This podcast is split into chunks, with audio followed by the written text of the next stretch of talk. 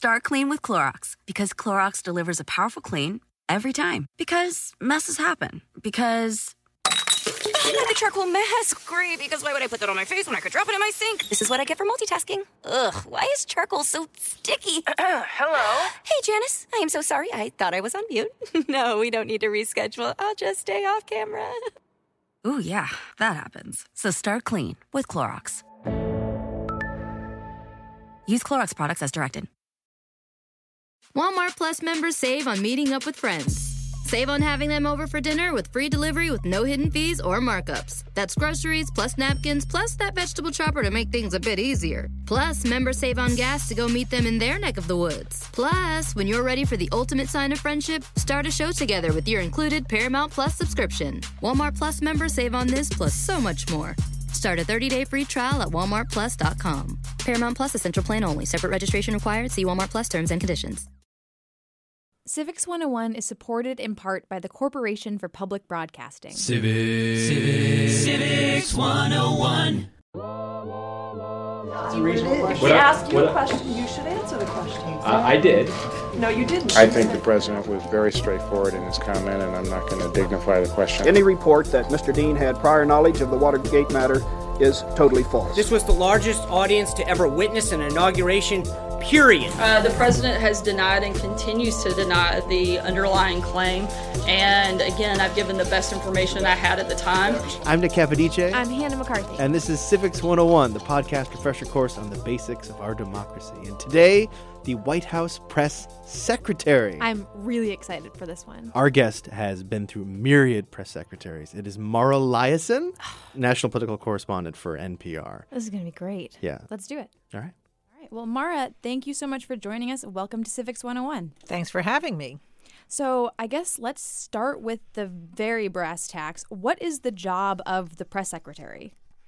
The job of the press secretary is to communicate the president's agenda, to answer questions from the press, and beyond that, every press secretary has defined the job a little bit differently. Mm-hmm. Have you reported for several different press secretaries? I have covered three White Houses Bill Clinton, Barack Obama, and now Donald Trump. I was the national political correspondent during George W. Bush. So I wasn't at the White House every day, or I wasn't part of the White House rotation. But for those other three presidents, I was. And every one of the press secretaries for those presidents had a slightly different approach to the job. Mike McCurry, who was Bill Clinton's press secretary, was famous for saying his job was to be as truthful as possible and as helpful as possible to the press, while also trying to communicate his boss's agenda and put it in the best possible light. Other press secretaries have seen their job as more com- as a combatant, as pushing back against the press, demonizing the press, kind of using the press as a foil, and the communication part, the explaining the administration's agenda has been secondary to those press secretaries. So it just depends on the president uh, and uh, the administration. One thing I'm curious about is if you could describe sort of the scene when you step into a, a White House press conference because you've been to a couple of these. Sort of, what's it like when you're? Are you sitting around waiting for a while? And Are you talking about a presidential press conference, or a, or just the regular press briefing? both? I. What's the difference between the two of them? Well, there's a couple. There's a couple. There's many different ways that the president and the press secretary communicate with the press. The most famous is a presidential press conference where it's formal. The president stands there and takes questions from reporters. Most presidents did a lot of those. Donald Trump has only done one in February of 2017 one formal standalone solo press conference. However, Donald Trump does interact with the press a lot. He answers questions at what we call pool sprays, where a small group of reporters is ushered into the cabinet room or the Oval Office and he's meeting with someone or he's signing something and he answers a few questions on the fly. Or he's going out to the helicopter or he's hmm. coming out of Air Force One. So he interacts with the press that way. Then there's the foreign leader press conference, which under Trump has become what's known as two and two. Each leader takes two questions from their own press corps. So the president answers two questions from American reporters, and then uh, the foreign leader calls on two of the traveling press corps that has come with him from his country. Then there's the press briefing, which happens every day. That's Sarah Sanders standing in the briefing room. We've had many different press secretaries uh, use the briefing in different ways. In past administrations, they stood there until all the questions were finished. Sometimes it could be as long as an hour. Sarah Sanders keeps it very brief. Sometimes she eats up a lot of time at the top by uh, reading from prepared remarks, making some announcements. Um, but the biggest, I guess, the biggest sea change for me was when the daily press briefing was televised. Uh, there are many press secretaries who have come to regret that because it does lead to grandstanding by some reporters.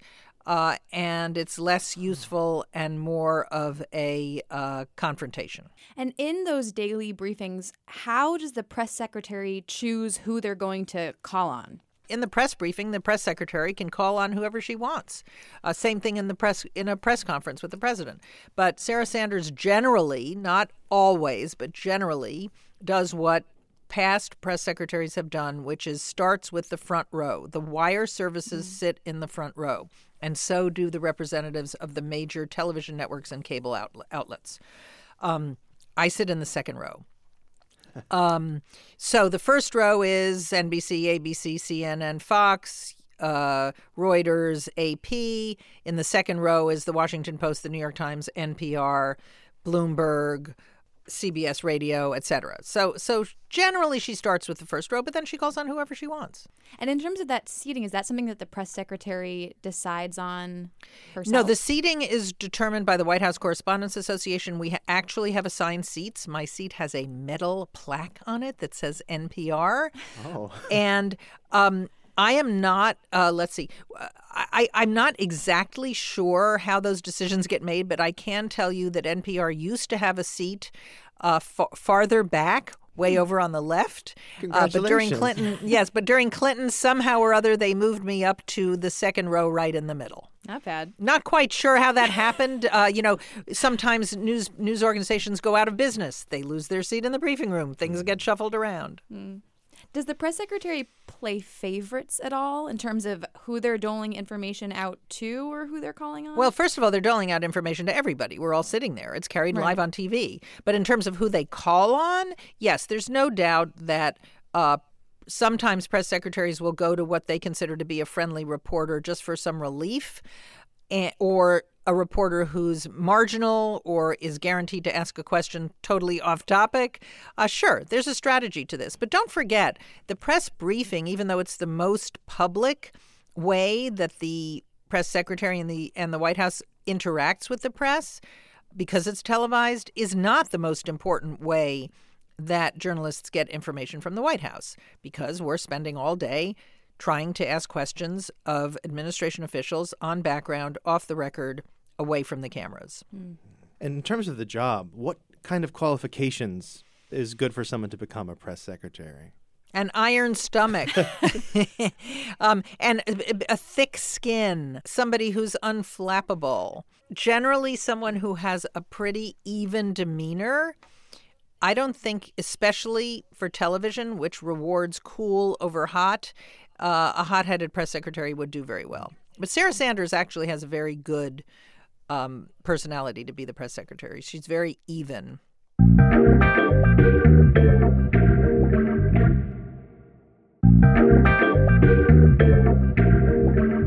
Well, it seems sometimes the press secretary is a unique role that's kind of getting it from both sides. You know, they have to, they're getting it from the press, but also from the, the, the president. I just was watching the video of Nixon shoving his press secretary off of Air Force One.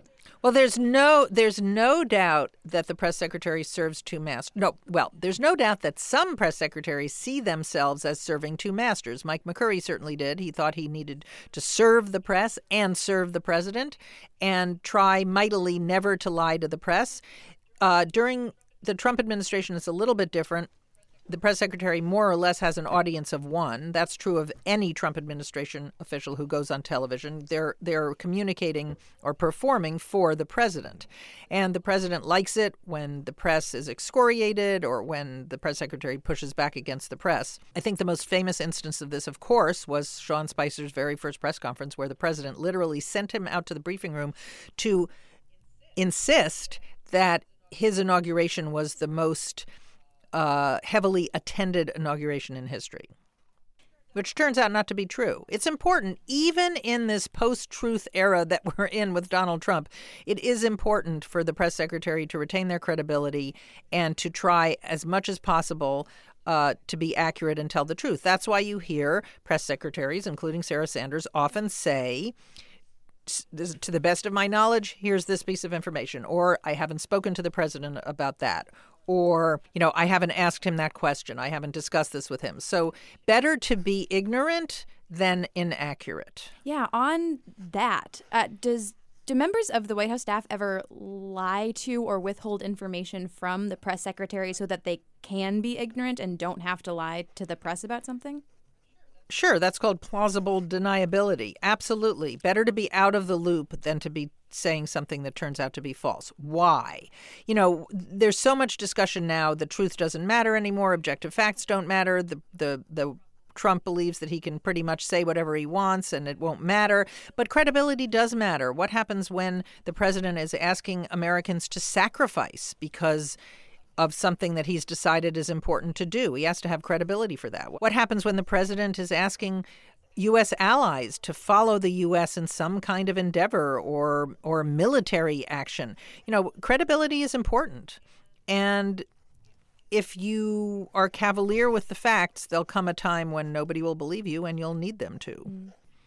Are there any particularly uh, memorable moments from those briefings in your in your tenure of reporting on them that you could like to share with Oh boy, oh boy. I mean, you could you could you could use the most current examples where, you know, the press secretary denied that the president knew about the payments to Stormy Daniels because because the president himself had denied them. I mean, and then those th- those turned out not to be operative. Um, but I can't think of anything really off the top of my head. A lot of times these press briefings are soporific and boring, um, and sometimes that's the goal, not to make news. And when you're in there, these are the, these are people with whom you've worked for a long time. Are you just chit chatting beforehand? Oh, you mean my, my colleagues from different news yeah. organizations? Yes, of course. Yes, and we all get along really well. And sometimes the press doesn't do a good job of following up and reinforcing each other's questions, but we try. Hmm. And how often is the press contradicting what the press secretary is presenting as fact? Does that happen pretty regularly? Sure. Yes, absolutely. It happens all the time, more more during the Trump administration than than before. When the president says 3 million people voted illegally and there's no evidence for that, sure, we will mention that to the press secretary and then he'll she'll generally say something like, "Well, this is what he believes." You know, she'll find she'll find some kind of safe lily pad to alight on where she can um, say something that's technically accurate because no press secretary wants to flat out lie to the press. And who is giving the press secretary their information? Who briefs them before they brief you? Oh, they go they go around and they, they have they have a pre-briefing meeting. They go around to different officials in the administration and in the White House to get the best information they can so they can transmit it. That's why often the press briefing is late because they're scrambling to put their talking points together. Yeah, I think we sort of touched on I was very curious as to whether or not being a member of the White House press corps was exciting or tended more toward the boring side of things compared to your other well you know i used to say i used to say that the exciting part of the job starts when you walk in the gates off of pennsylvania avenue and the and and and it ends when you walk in the door to the white house because a lot of times the the life of a White House correspondent is like an animal in the zoo. You're in a cage and you can't really go anywhere you want or walk around. And occasionally they open the door and they throw in a piece of red meat, a little bit of news. They shut the door and then they run like the zookeeper. Um, but it, covering the White House is a peculiar kind of beat because you can't roam the halls like you do in Congress. It's more restricted, and especially in this White House where they really do see themselves as at war with the press. How easy would it be for the president to revoke a White House press corps reporter's credentials? Well, they certainly could do that. Well, what they can do is they can revoke the hard pass that allows you to come into the compound. You can still cover the White House without having access to the briefings or, or access to the physical uh, space in the White House. In other words, you can't stop someone from recovering the White House. There are many reporters who write stories about Donald Trump and never set foot in the briefing room. What he's talking about it sa- it sounds like trying to exert some control over reporters who cover the White House, and I think that would be difficult. Physically, they could do that. They could definitely they could kick the entire press corps out of the West Wing, and they've often talked about that in the past, kind of moving us over to the old executive office building across West uh, across Executive Drive. Um, but getting rid of credentials that doesn't mean that the press won't continue to do its job. That was Mara Liasson. She's the national political correspondent for NPR, and she's got the brass plate on the chair in the second row. This episode was produced by Nick Capodice and Ben Henry. Our executive producer is Erica Janik, and our team includes Jimmy Gutierrez, Justine Paradise, and Taylor Quimby. Our music is by Azora. And you don't have to be a national political correspondent to know what's what when it comes to how American government works. We are casting our net far and wide for civics teachers across the country to be guests on our episodes. So if you know a really great civics teacher, or you are that teacher, give us a call and tell us what kind of topic you'd like to do with us. The number's 202 798 6865. Tell us your name, where you teach, and what kind of topic you'd like to do, and uh, chances are we'll get right back to you. I'm Hannah McCarthy. I'm Nick Capodice. Civics 101 is a production of New Hampshire Public Radio.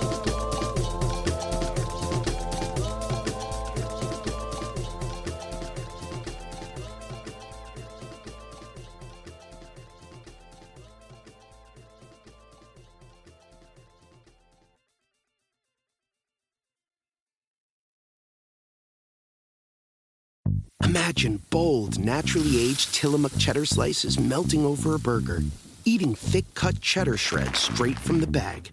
it's nice to dream about cheese for a bit. Tillamook cheddar, extraordinary dairy.